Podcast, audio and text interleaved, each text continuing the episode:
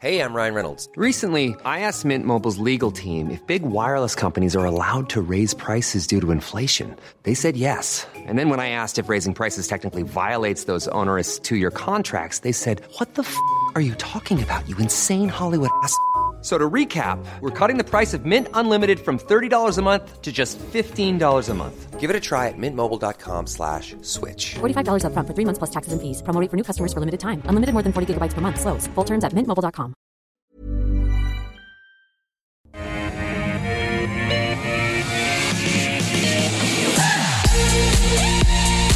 Hello everyone, welcome back to Ausbiz live from our Barangaroo studios. Great to have your company as we kick off the afternoon as usual with one hour of the call. Uh, ten stocks picked by you. I'll put those stocks to our expert panel. We do it all in that sixty minute period. It's Friday the third of February. Let's get straight into it because these two blokes always have fascinating stuff to talk about. Luke Winchester from Merewether Capital and Claude Walker from A Rich Life. Uh, good afternoon to you both. How are you? Well, thanks, Koshy. Well, thanks, Koshy. Great to be here. Excited for the list today. And being buoyed, uh, I think, for the... Uh, Uh, from the results of the market uh, over the last couple of days and the reaction to the Fed result. Um, let's get straight into it. Um, our first five stocks in this half hour: E M L Payments, Austco Healthcare, eight common, Tesserent, Advanced Braking Technology. But um, look, I, I want, want to do something a bit different for uh, stock of the day today. The Fed, the E C B, Bank of England, all have raised interest rates. Uh, the market has viewed the hike cycle, uh, uh, maybe the finish of it may be in sight. Overnight, we saw the NASDAQ rise three and a quarter percent. It's been the best start of the year for the NASDAQ since nineteen seventy-five. Yes, tech stocks.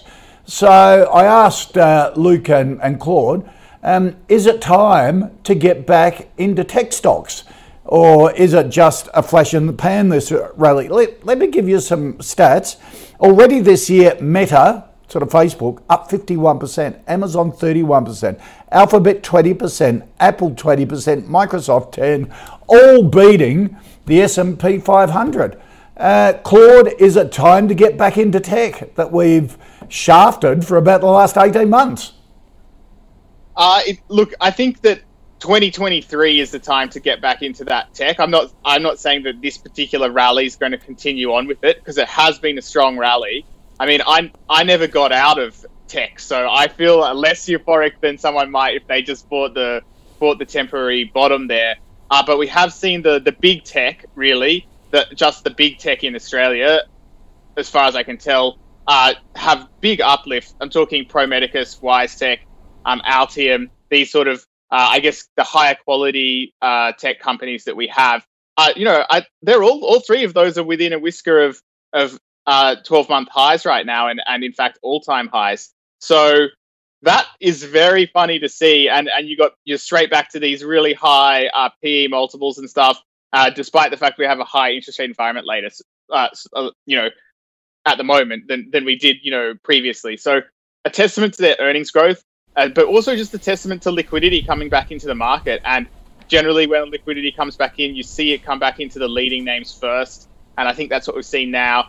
You know, the real upside for me is, or for, for investors generally, the relief will be if that starts filtering through down throughout the rest of the smaller stuff. I mean, uh, I'm sure Luke and I would love to see that happen. Uh, but sometimes, you know, if it's just, sometimes that doesn't happen. Yeah. Uh, that, that, usually would wait till like a proper bull market, and I'm not saying that we're in that yet. Okay, have you got a tech stock that, that you like, that if this is the start of a shift in sentiment, what uh, yeah. what do you like?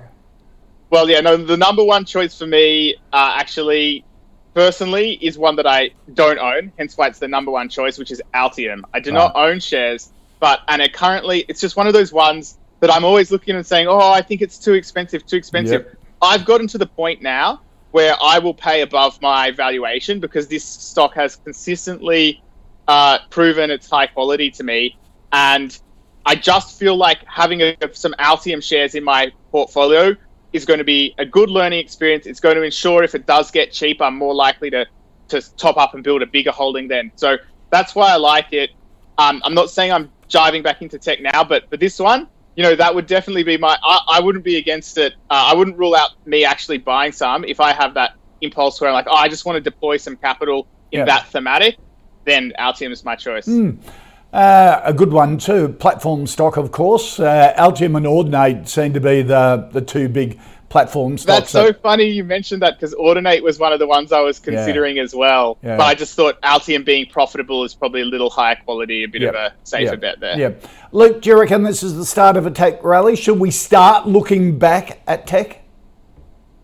Well, Koshy, I've been pretty consistent coming on Ausbiz and, and, and other places saying that we should never have stopped looking away from tech. Uh, tech has a lot of characteristics that, that we should want to find as investors. Um, Altium, as, as Claude highlighted, is a perfect example. You know, that platform tech, so scalable, can generate, um, you know, just spits off free cash, um, very high margin, very low capital. Um, you know, so so...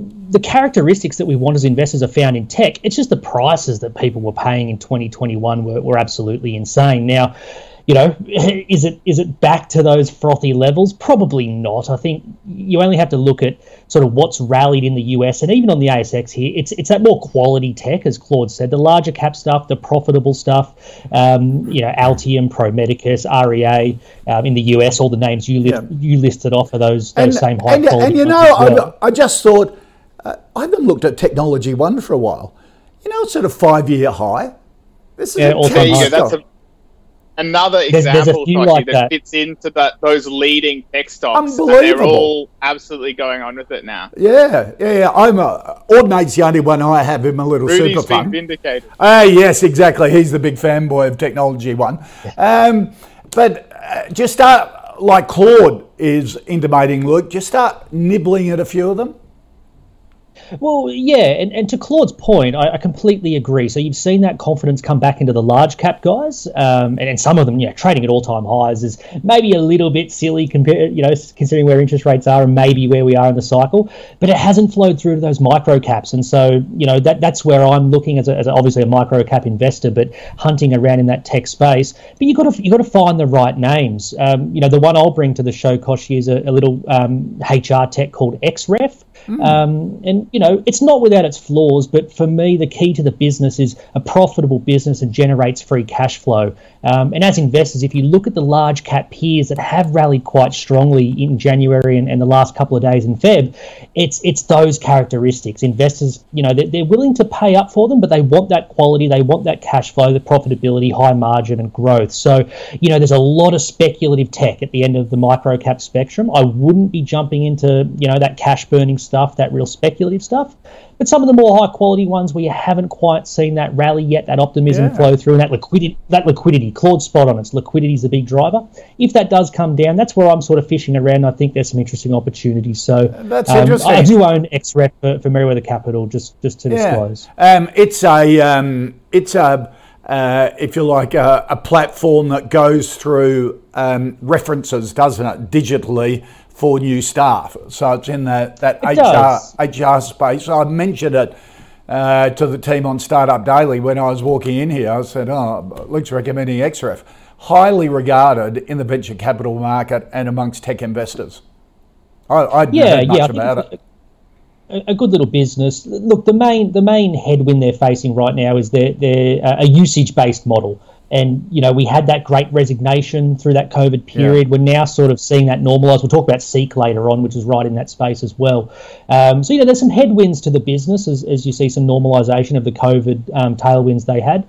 Um, but nonetheless, I agree. I think it's a good little mm, quality business okay. and important, sustainable, and that, that cash flow, I think, is very important. Okay. All right, let's get into the stocks that uh, you want uh, Claude and Luke to run their eye over. Uh, Claude, Ro- Roger wants a view on E M L Payments. Boy, has this had a wild two-year ride. Of course, a finance technology company, thirty-two countries.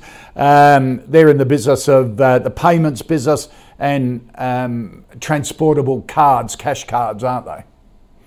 Yes, exactly. So I'm very much a thematic investor. I was looking at these guys not so long ago, just thinking, oh, they've got that float, and, and the float that they have, they can earn interest income off. So as interest rates gone up, their interest income from the float that they're, that's on the, you know, general purpose reloadable or the gift incentive cards or whatever it is, that money's just gone up, and it basically falls to the bottom line from, you know, yep. a few million to now twenty million is their sort of annualized, their latest annualized update, twenty-one million, I beg your pardon. So that's a lot of extra profit that should be falling the bottom line. But then the, this is the problem and the pitfall and the danger of thematic investing is you have to do the stock-specific due diligence as well. Because if, if I had just decided to buy this one based purely on the thematic, I would have got wrecked, because despite, whilst this in, this it's got this tailwind, it's having a individual company-specific problems. At least two of the companies they've bought, Centennial and P F S, have both run into regulatory issues. Now, this is a classic red flag. Probably don't need to tell me that, tell you that, but just if you're making a list of red flags, definitely in payment industries, because you run into money laundering stuff. Yeah, you know, this is serious stuff, and that's why the business is hard, right? Some businesses, the the fintech gets cool, trades on fifty times earnings, but then people are being reminded, actually, it's a tough business. If you get the regulation wrong, then you did actually, you might, I'm not saying they did, but you might have accidentally done money laundering. Then the the government's going to be really investigating that, and then, as we've seen, this has just been a terrible situation.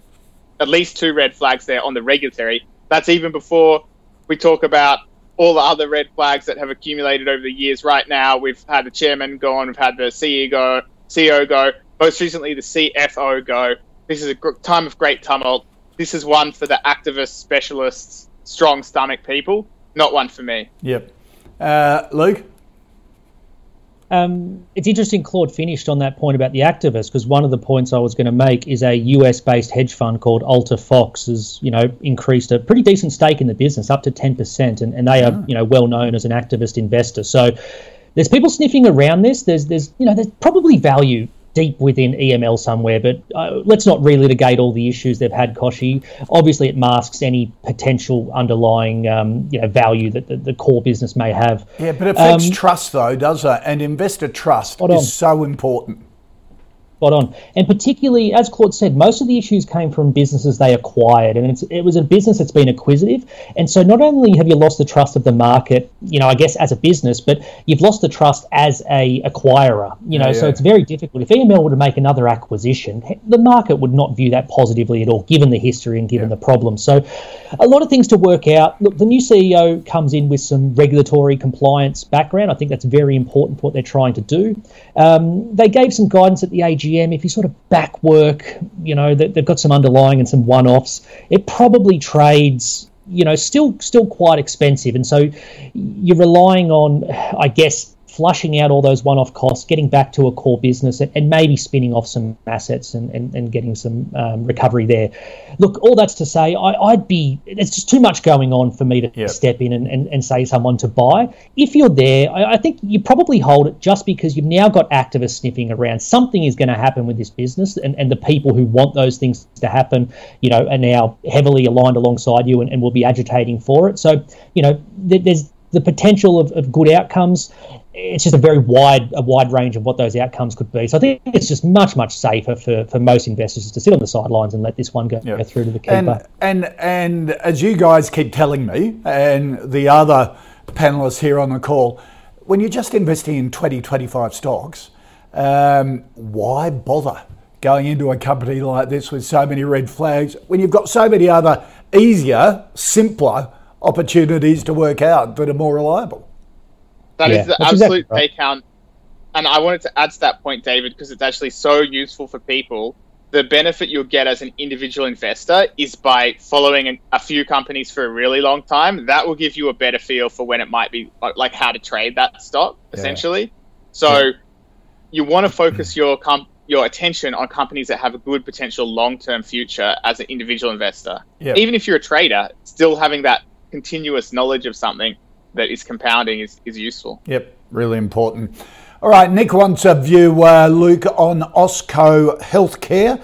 Um, basically a health tech company that provides communication, uh, clinical workflow management solutions for hospitals uh, in six thousand healthcare facilities around the world. Uh, what do you think of Austco? Yeah, look, it's one I own from Merewether Capital, Koshy. So in a nutshell, I, I really like the business. Um, it's been quite resilient the last few years. And, and I think you know, you look at sort of the, the numbers they've reported and the share price in particular, and it probably, on the surface, looks like a business that's struggling to grow or, or going nowhere. Like that chart says it all, you know, been in a range yeah. of ten to thirteen, fourteen cents. Looks pretty illiquid too. Yeah. It is a little bit illiquid, um, but but I think what the what the chart and, and the underlying numbers sort of um, mask up is is there's been a lot of challenges to this business. So even pre-COVID, um, they were manufacturing in China and, and you know generate a big chunk of revenue from the U S, and they were hit by the Trump ah. tariffs at the time. Ah. Um, and management did a very good job of, of pivoting their manufacturing to to other locations. Of course, as you sort of get to the back end of that and margins start to recover, COVID hits and all sorts of issues to logistics, supply chains, and, and just access. These guys sell into hospitals. It was very difficult to do that for a while. But nonetheless, stayed profitable, stayed cash flow generative, and I think it's a it's a pretty good testament to management they were able to do that, because there's some peers, um, you know, Hills listed on the A S X, weren't able to do the same during the same sort of um, headwinds that, that Austco was facing. So you look at it today, it looks expensive on just a on a quick look, um, about twenty times earnings, and, and that's not a price you'd pay for Austco if that was, you know, um, uh, reflective, the earnings reflective of the business. But I think the business has been under-earning the last few years. They've got a nice big backlog of orders mm. they've won but haven't been able to execute just because it's struggled to get into into their customers and, and, and you know, um, install the, the, the work they've won. As that backlog unwinds, as margins recover, I think the business normalises to a point where the profits are probably closer to around ten times earnings, you know, maybe nine, ten. That's a much better proposition. And so I've only held the business for Merewether Capital mostly because of the, the sizing I've got. If I didn't own it and I was a micro-cap investor, um, this is one I would actually look to take a, a small position in. Mm, okay. um, and, and definitely, you know, can put on your watch list. I'll report, mm. obviously, in February, and, and hopefully it's a, you know, a nice report with a, a strong outlook as those those headwinds start to abate. Yep. Okay. Claude? Yeah, so um, I agree with every, everything uh, Luke said, although I'm a little more cautious than he is just because uh, I... I just see the, the potential for uh, this kind of business to have a, a lot of ups and downs, essentially. So that makes, and it has had in the past, so that makes me a little bit concerned sometimes. I do own some shares, so essentially agree with that. I think the key the key point for me now is that we're just waiting to see what see what they look like in a more normalized environment. They've been fairly good in sort of reporting. I think over the last few years, they've dra- drastically improved their management style. And I think that a lot of people like me have long memories from when this, this stock was many years ago really sort of hyped up on, on very temporary earnings. And that left a sour taste in people's mouths, and this got absolutely chucked by the, the wayside. You know, it's a it's a brave small cap fund manager that comes out and sings the praises of one when, when you know, they've seen their, their brethren or their, their brothers and sisters are, you know, wrecked by that same company before. Yeah. So I think that there's an element of a reputational rehabilitation. This company used to be called Azure Healthcare, so it's going to probably take a few years before it gets too much upside, and there'll be a lot of jumpy shareholders. I'm probably one of those, to be honest, so hence a small position. Having said that, this does look like your classic potential uh, growth at a reasonable price. You know, even based on last year's profit, if you give them some credit uh, for their cash on hand, Uh, it's it's not too expensive. It, it's a classic growth at a reasonable price. If this starts getting more of a growth multiple or having some reputation rehabilitation, become a bit more popular, get some good momentum, you could see it trading at a much higher multiple than it is at the moment. So sentiment upside as long as the earnings keep marching in the right direction. Okay, so would you you'd be a hold on it rather than it, a no? Buy it'd like be a buy. A buy? Okay. It, no, for me it's a small cap buy, but yeah. I just you know. I suspect that Luke has more of his fund in it than I have my portfolio in it. For me, it's considered a it's considered a very high risk small cap buy, but okay. Still, nonetheless, I think it is undervalued. All right, okay, uh, Claude. Uh, Sam wants a view on eight common, um, another tech business, financial transaction processing, but large end of town, large enterprises and and governments. Yeah, this this one I'm sure we've talked about before. We should yeah. maybe have a bit of a debate on it. Uh, look, I have followed this company for years. It is, I think it's fair to say, still a subscale software company. And it, it's done on, on its positive, you know, it really has started to show some growth now. Uh, its, its most recent quarterly revenue was uh, best ever. Uh, and they say that they've got a lot more revenue coming as they uh, continue to onboard governments to their in- expense management program. government employees through the Gov E R P onboarding program so, pipeline. So it's reasonable, which I'm sure Luke will argue, that to expect some organic growth from these guys. Should start coming through on the numbers. The problem is, uh, yeah, still remains subscale. Growth is kind of slow. Last quarter still saw the uh, negative free cash flow of six hundred thousand dollars and, you know, only one point nine million dollars in the bank. So that's two. These guys always do it and they've always been fine in the past. But I just want to, I would like to maybe join this story once they cl- really get past the part of their uh, journey where they might have to raise capital, because right. they tend to run with mm. a fairly a fairly weak balance sheet, in my opinion, and that makes me uncomfortable. Okay. All right, Luke? Um, yeah, look, another one I own for Merewether Capital, um, but actually I agree with everything Claude just said. Um, I think the business has a has a strong future underpinned by a, a federal government contract. Um, and right now the business and the, the stock, I suppose, are stuck in a little bit of a short-term versus long-term struggle, um, which is you can you can see the potential of this business. So um, as an example, Koshy, they've currently rolled their expense management software out to about twenty thousand federal government users and, and generating, you know, a bit over a million dollars a year in recurring revenue. Um, that program will eventually roll out to about one hundred sixty thousand over the next two or three years and, and, you know, generate up towards nine or ten million revenue. So, you know, you can see the path of the business, and that's what sort of gets me excited as an investor. That un- underpins my, my valuation and my thesis. But I think Claude's right, and, and what's what's the, the market is struggling with right now is, can you get to that point without having to make a dilutive capital raise? Um, and if you look at the at the maths, as Claude just said, six hundred thousand dollars um, outflow last quarter, only one point eight million dollars in the bank, it doesn't leave a great deal of room. Now, that program's ramping up fast. They've got some implementation revenue coming along with it. My base case right now is I don't think they need to capital raise um, to, to reach that cash flow positive point of view. But again, as Claude alluded to, it still leaves the balance sheet extremely thin. So if you have any sorts of, you know, left field issues or black swan events, you, you don't have the you don't have the um, the safety net in your balance sheet to be able to withstand it because you're running it so low. So a lot of factors there. Look, for me, I own it, but I would still say it's a hold for people. And I think Claude outlined the exact right way to play it. I, I think you wait another probably two or three quarters. Um, and by then, I think you would see the business pivot to cash flow positive, um, and wait to see what sort of scale emerges. If that cash flow positive is, is quite strong, I think it would remove the spectre of a capital raise and you see the share price do quite well. But there's execution risk there. So look, I hold, so I would I would say I hold for the program. But if you are on the sidelines, you've got the benefit of waiting and, and seeing what mm. the next two or three quarters look like. Okay. All right. Bunty wants a view, Luke, on Tesserent. Uh, Bunty says, I bought this at ninety-five cents. Um, what should I what should I do with the stock? I'm not sure. I was just checking the charts. It's I think it never uh, got that high. Uh, no. Never never got that high. Maybe might nine, nine, nine point.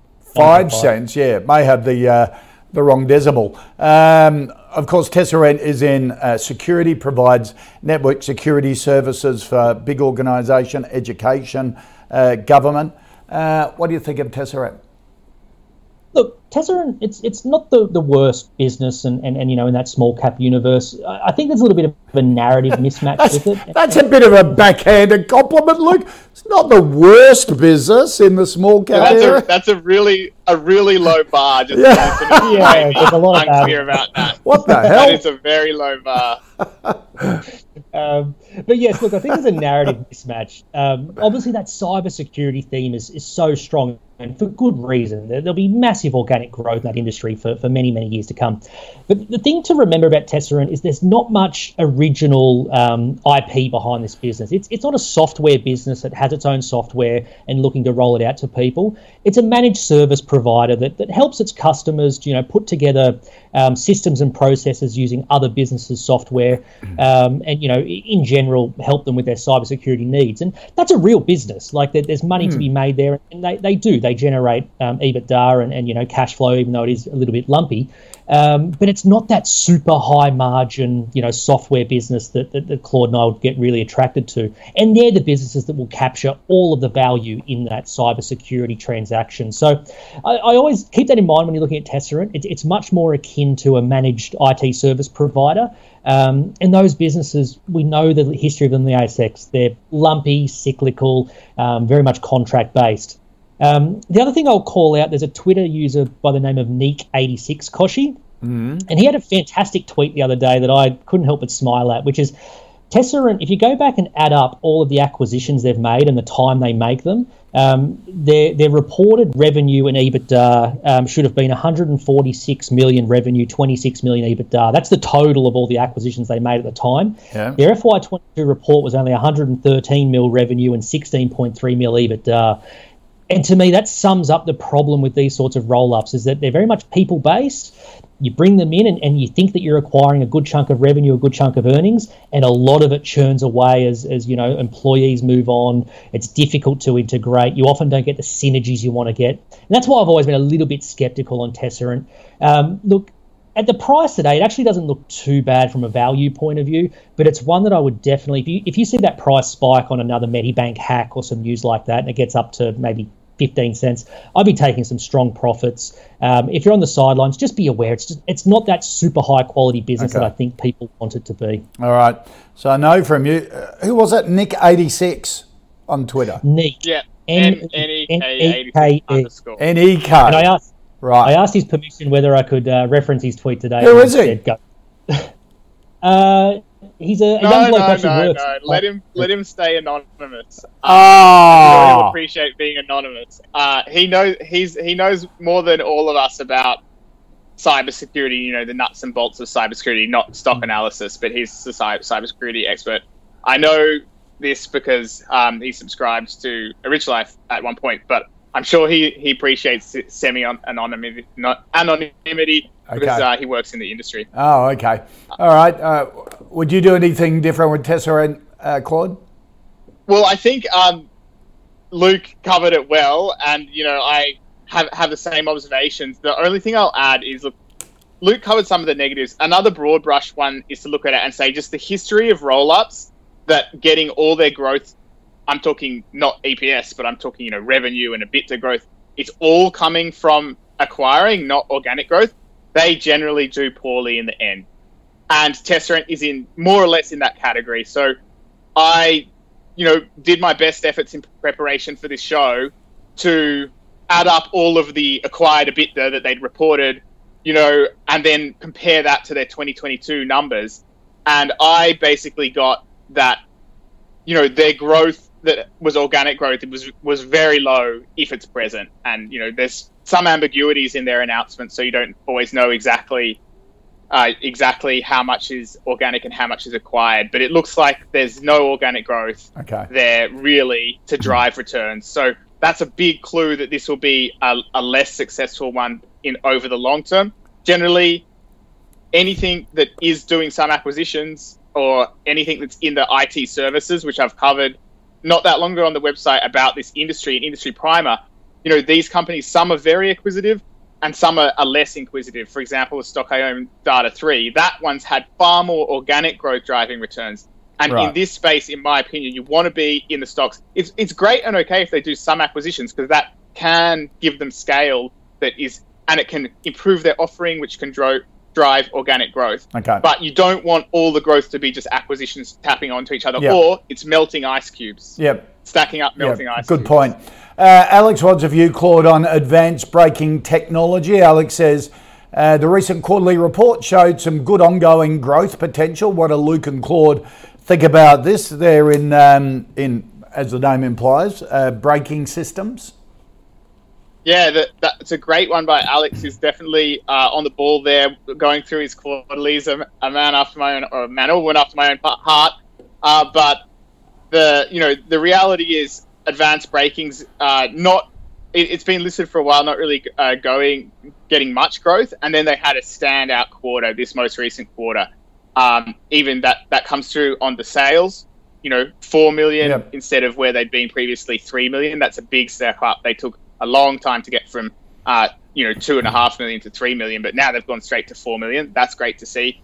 And then secondly, you're getting that backed up in, in improved cash flow as well, generating free cash flow, things going in the right direction. Cash has gone up. That reduces the risk to this company because it was a very, it is a very risky company, having a market cap of only less than twenty million dollars, seventy point four. So for anyone playing at home, this is the, don't go and get too excited about this kind of stock because it's the, these little microcaps, something goes wrong, you're essentially not going to be able to sell your shares. Yeah. So it's it's a it's a high high risk area.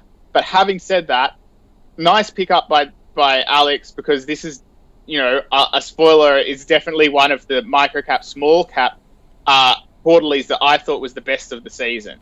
And uh, that's because you, you have a company coming across into a profit inflection point, into a uh, free cash flow inflection point. I guess right. I've talked all about the numbers there. So, Luke, I hope you're uh, willing to talk about the business. But so you uh, in it or not? I'm Will not. You buy? I'm not in it. Would you buy? I would. I look. I'm not going to buy this one because it's too. I, I might buy it, but I'm unlikely to. It's very small. But right. do I think it's a little buy? Yeah, I kind of okay. think it's a speculative buy. Okay, Luke. Um, yeah, the business, as you said, is braking technology, mostly focused on uh, mining and defence. Like, you know, we're talking big, you know, big vehicles here, Koshi, not your, yep. your little, yeah, big trucks. Um, it's it's a business, as Claude said, been plugging away for a long time. They've always said they think they've got some very good tech.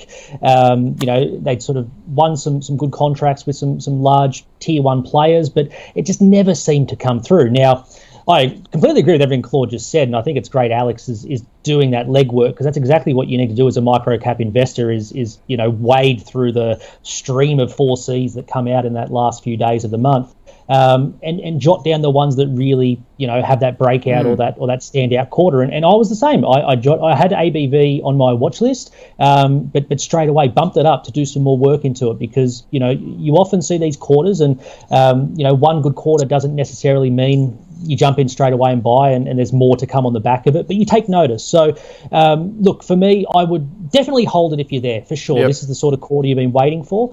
If you're on the sidelines, exactly. I think this is the sort of one, you know, it's on my list to do more work. I'll I'll give management a call. I want to get my head more around the product and, and the future and the outlook and things like that. Um, but it looks interesting. You run, you know, okay. you do the run rate on the profit numbers they've got. This is trading, you know, around that sort of ten, eleven times earnings, but maybe that growth kicks in and that number comes down real quick. Yep. Okay. All right. Good point. All right. Let's recap the, the uh, first five stocks. Stock of the day. Uh, is there a tech stock to get on board at the moment if we're seeing a turnaround? If we're seeing a turnaround in tech stocks, Claude likes Altium, Luke, Xref. Um, E M L, uh, no from Claude, a hold from Luke. Austco, a high-risk uh, buy from both. Um, eight common, a hold from, uh, from Claude, a no from Luke. Tesserent, a no from both. Advanced Braking, a uh, hold and a watch.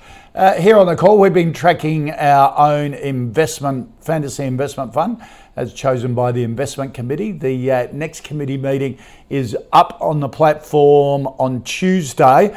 Back in December, they got out of Babcock and Domino's, uh, added IMDEX and Janison Education, uh, increased the weight of elders. And since the first of March last year, the fund is up just over fifteen percent now. At C M C, we've been in the game for a while, and although a lot of things have changed, our mentality hasn't. We aim to give experienced traders the best trading experience, like our expert platform with its second-to-none trading tools, plus our pricing is completely transparent. That's why people who've been trading for a long time stay with us for a long time. So if you're serious about trading, switch to the market leader trusted for over thirty years. Trade C F Ds your way at C M C Market dot com. You don't own underlying assets. Consider relevant P D S and T M D or information memorandum for C M C Pro accounts at our website. Uh, this month we're doing a super sell. We're asking our panellists here on the call if there is a stock in the portfolio that they would that they would send back to the investment committee to sell. This is the explanation.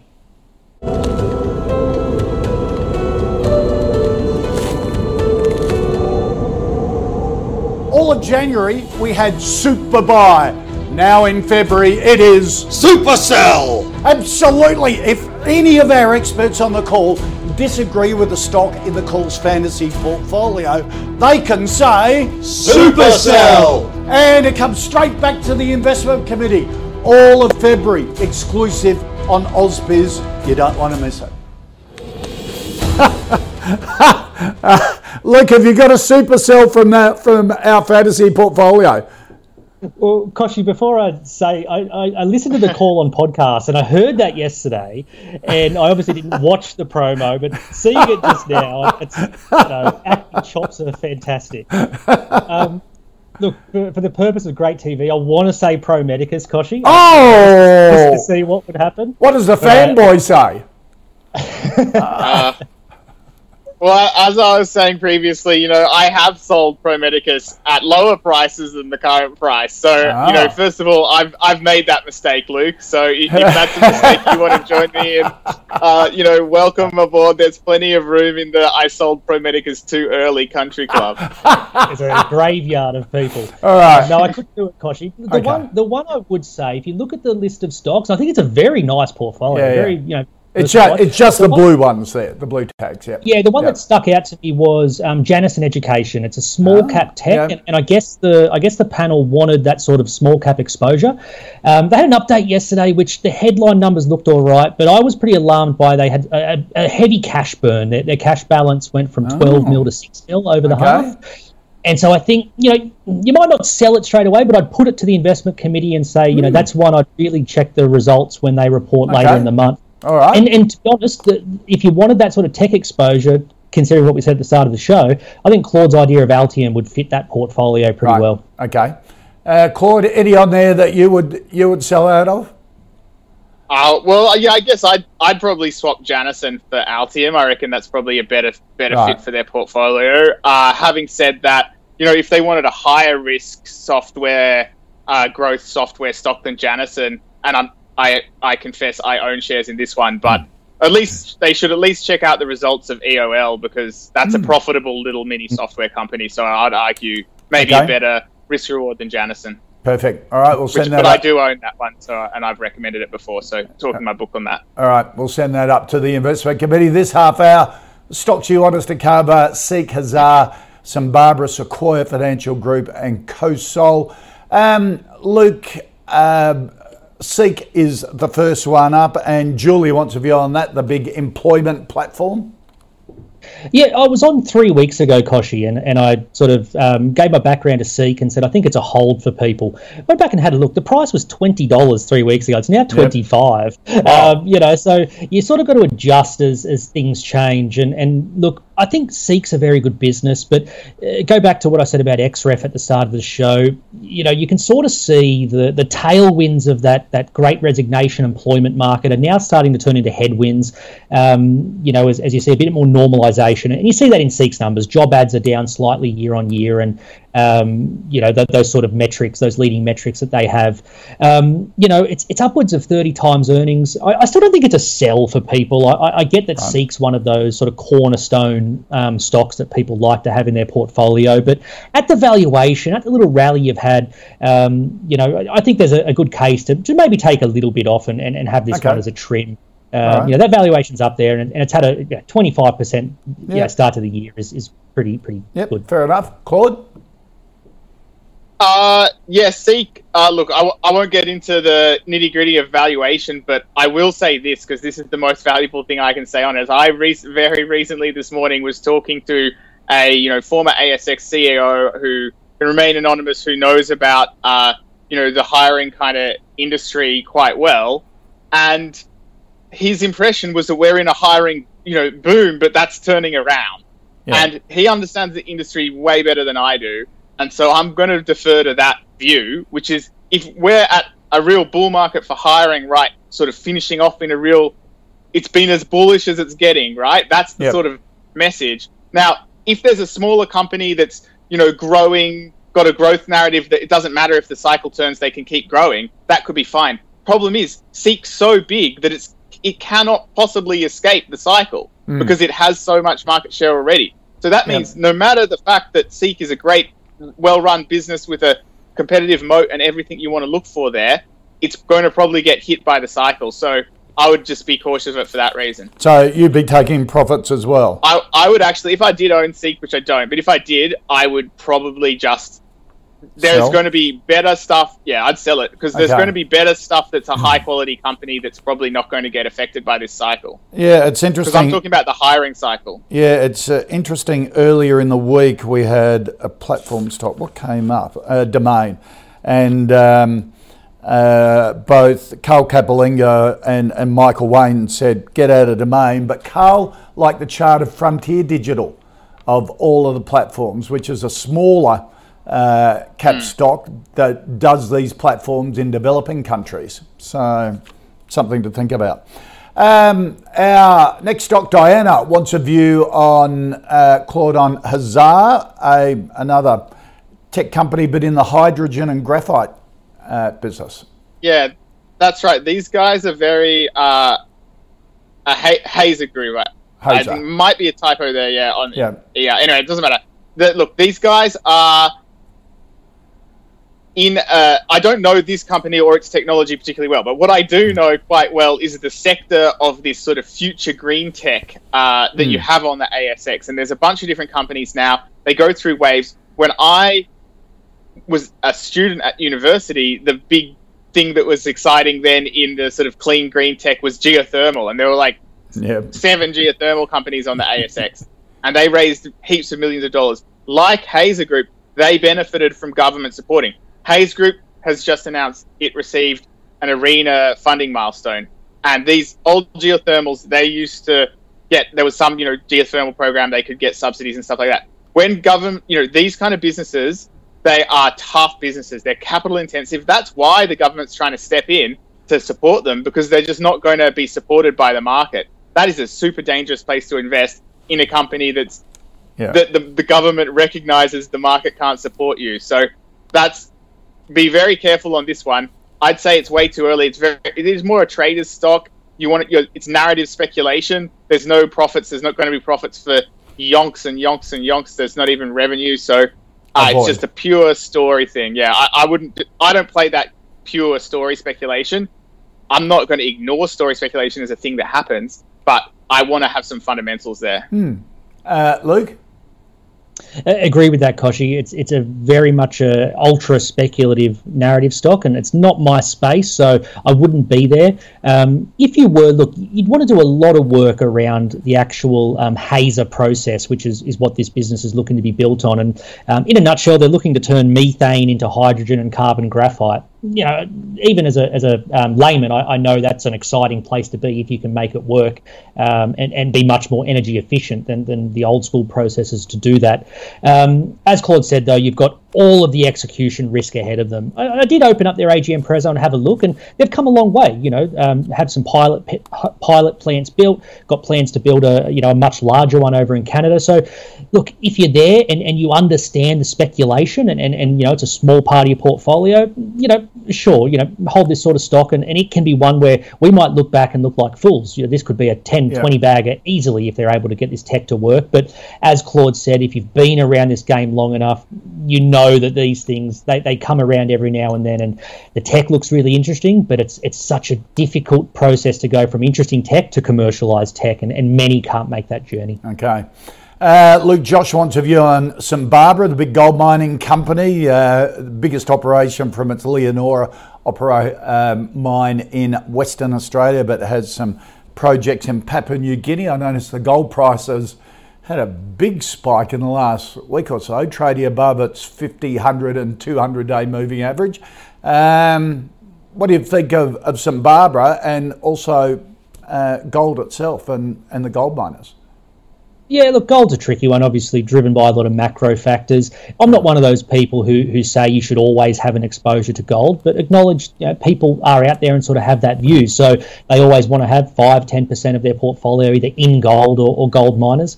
Um, when I look at St Barbara, though, Koshy, I mean, the, the share price sort of, you know, highlights the issues this business mm. is facing.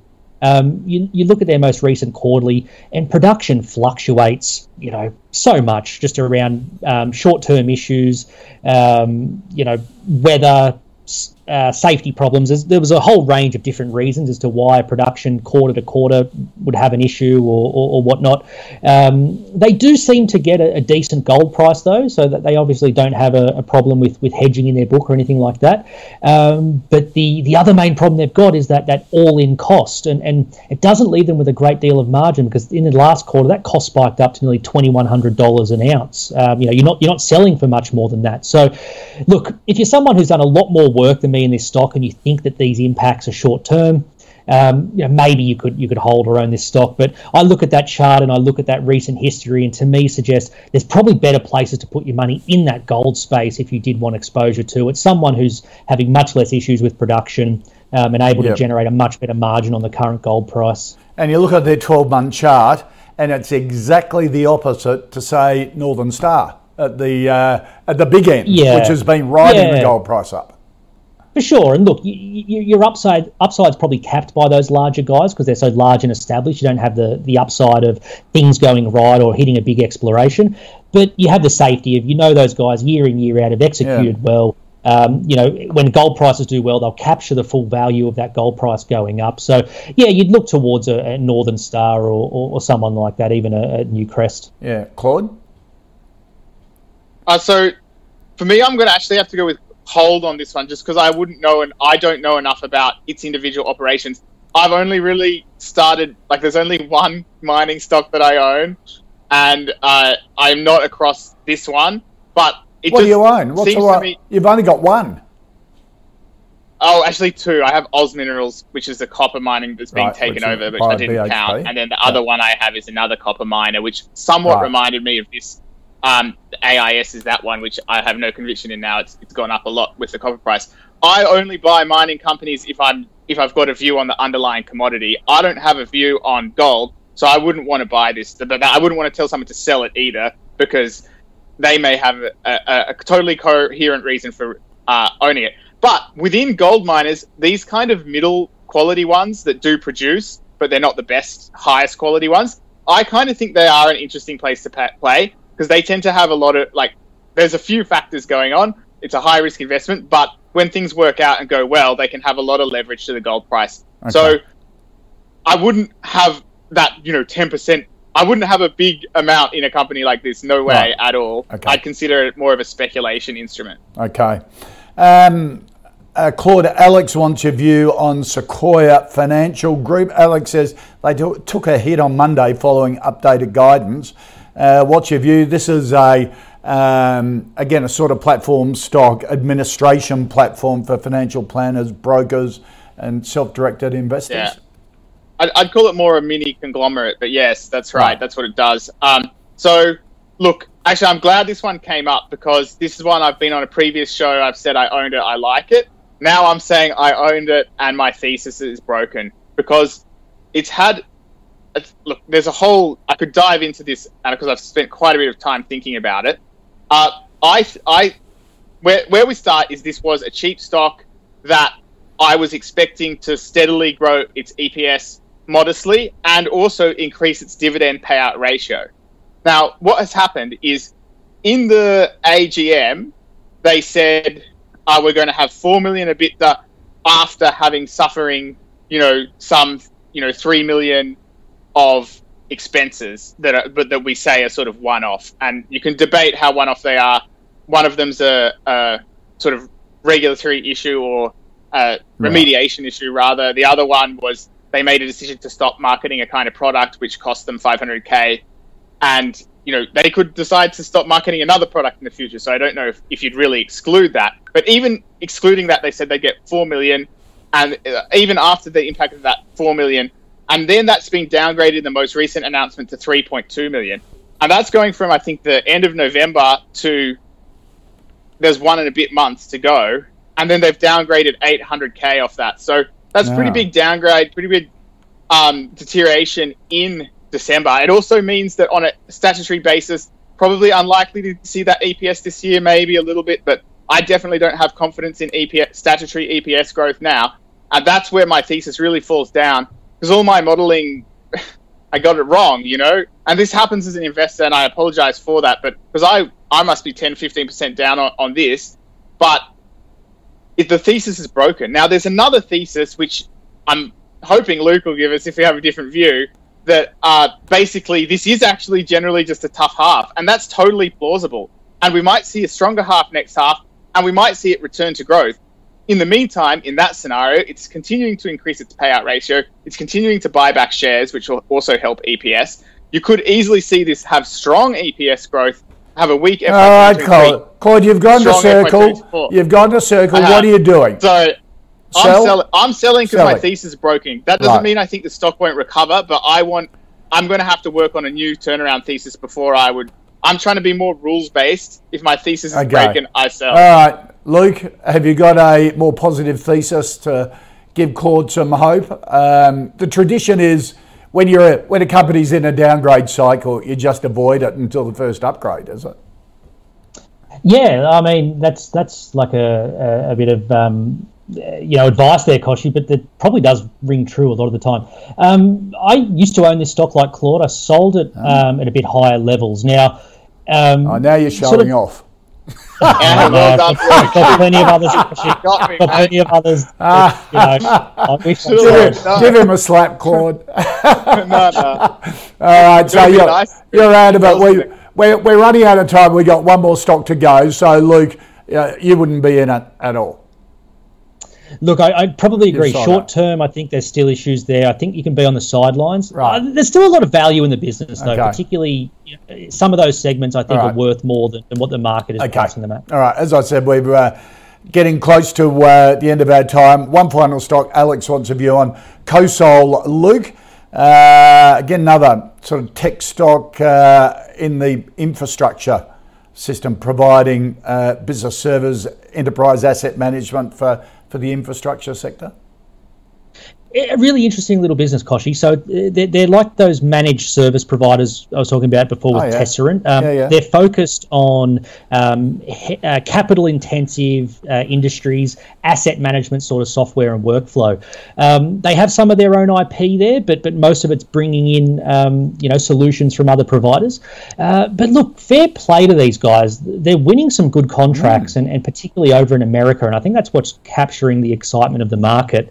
Um, it's It's been on my watch list for a long time, and I have to profess I've, I've probably missed this this little run here. And looking at it today, it doesn't look cheap anymore. I think it's about eighteen times earnings, which is uh, definitely more than what you want to pay for this type of business. But to be fair, like if this is a business that can continue to grow those earnings for the next two or three years, and even at the, even at this sort of price, it can still be a very good entry. Um, I did do a little bit more work around the business and the product, and, and sort of you know where it is in those end markets. Um, but the management team look really good. They've got a, a ton of skin in the game. Um, I think they've got a very defined product set. They know the industries and the customers they want to target, and they know the solutions they want to bring to them, and are willing to acquire some some solutions to flesh out that product suite they have. Um, that valuation is a little bit stretched now just because of that run they've had. They've, they've called out that margins will stay flat this year as they sort of consolidate some acquisitions they've made and, and reinvest in the business. But it's on my watch list, and, and one I'm, I'm definitely mm, interested in, okay. either at a lower price or just a bit more execution on that, that earnings right. path. Okay, watch for you. Uh, Claude? Yeah, so this is exactly the kind of business that we that I like to follow and write about, and I've actually been writing about this one since twenty twenty-one. Don't own shares in it, but I I like it for the medium to short term for sure. I think that the momentum is in its favor at the moment. It's uh, you know, it's got an, it's got an earnings momentum. It's got an share, its share price momentum. I think there are probably traders in it now, and uh, quite frankly, I think that everything Luke said about valuation is correct. These are businesses that shouldn't usually. Um, no, eighteen is not a cheap price. Sometimes you get these kinds of businesses trading at thirteen times earnings because they there is this sort of situation where if you have a drop-off in demand, you've got a whole bunch of I T consulting yeah. staff, you're still paying them, your profits really take a massive hit. So there's an I T demand cycle that sometimes runs with the economy, not always perfectly the same. And when that turns, it can be really quite bad for a company like this. But if things are still, and I think in the short term, things are still looking pretty good for them, I think that you're definitely at least a hold, basically. If I was in it, I'd be holding. The momentum looks good. I'd be looking forward to these next results, hearing the commentary they say about the rest. And if I was a short-term trader and I didn't, you know, write about stocks, and if I wasn't a long-term investor, it'd be the kind of thing I'd mm. have on my trading watch list as well. Okay. So, but call it a hold with my yep. long-term hat on. All right. But that, that, but you do want to sell these ones once earnings start deteriorating. Okay, right. That's the thing. Yeah, yeah. Because there's a whole big up and down cycle. You don't want to be going into falling cycle because yep. then the earnings go down, and so does the multiple. Yep. Yeah, yeah, yeah. You don't want to get in that yep. downgrade cycle caught up in it. Claude Walker from A Rich Life, uh, thank you kindly. Good to see you, mate. Uh, have Thanks a good weekend. Much. Luke Winchester from Merewether Capital, mate, good to have you as, along as always. Uh, good on you guys. Thank you. Let's recap the uh, the final five stocks. Uh, Seek, um, basically trim, take some profits from uh, from both Claude and Luke. Uh, Hazer, a no from both. St Barbara, a hold from Claude, a no from Luke. Uh, Sequoia, a sell from Luke, a no from uh, Claude. And Cosol, a watch from both of them and a hold from Claude. Hey, if you've got any stocks uh, you'd like me to put to our expert panel, just chuck them in an email to me, the call at ausbiz dot com dot a u, or tweet us using the at ausbiz T V handle. The Pulse is next with more market news and views. You don't want to miss it. Stick around.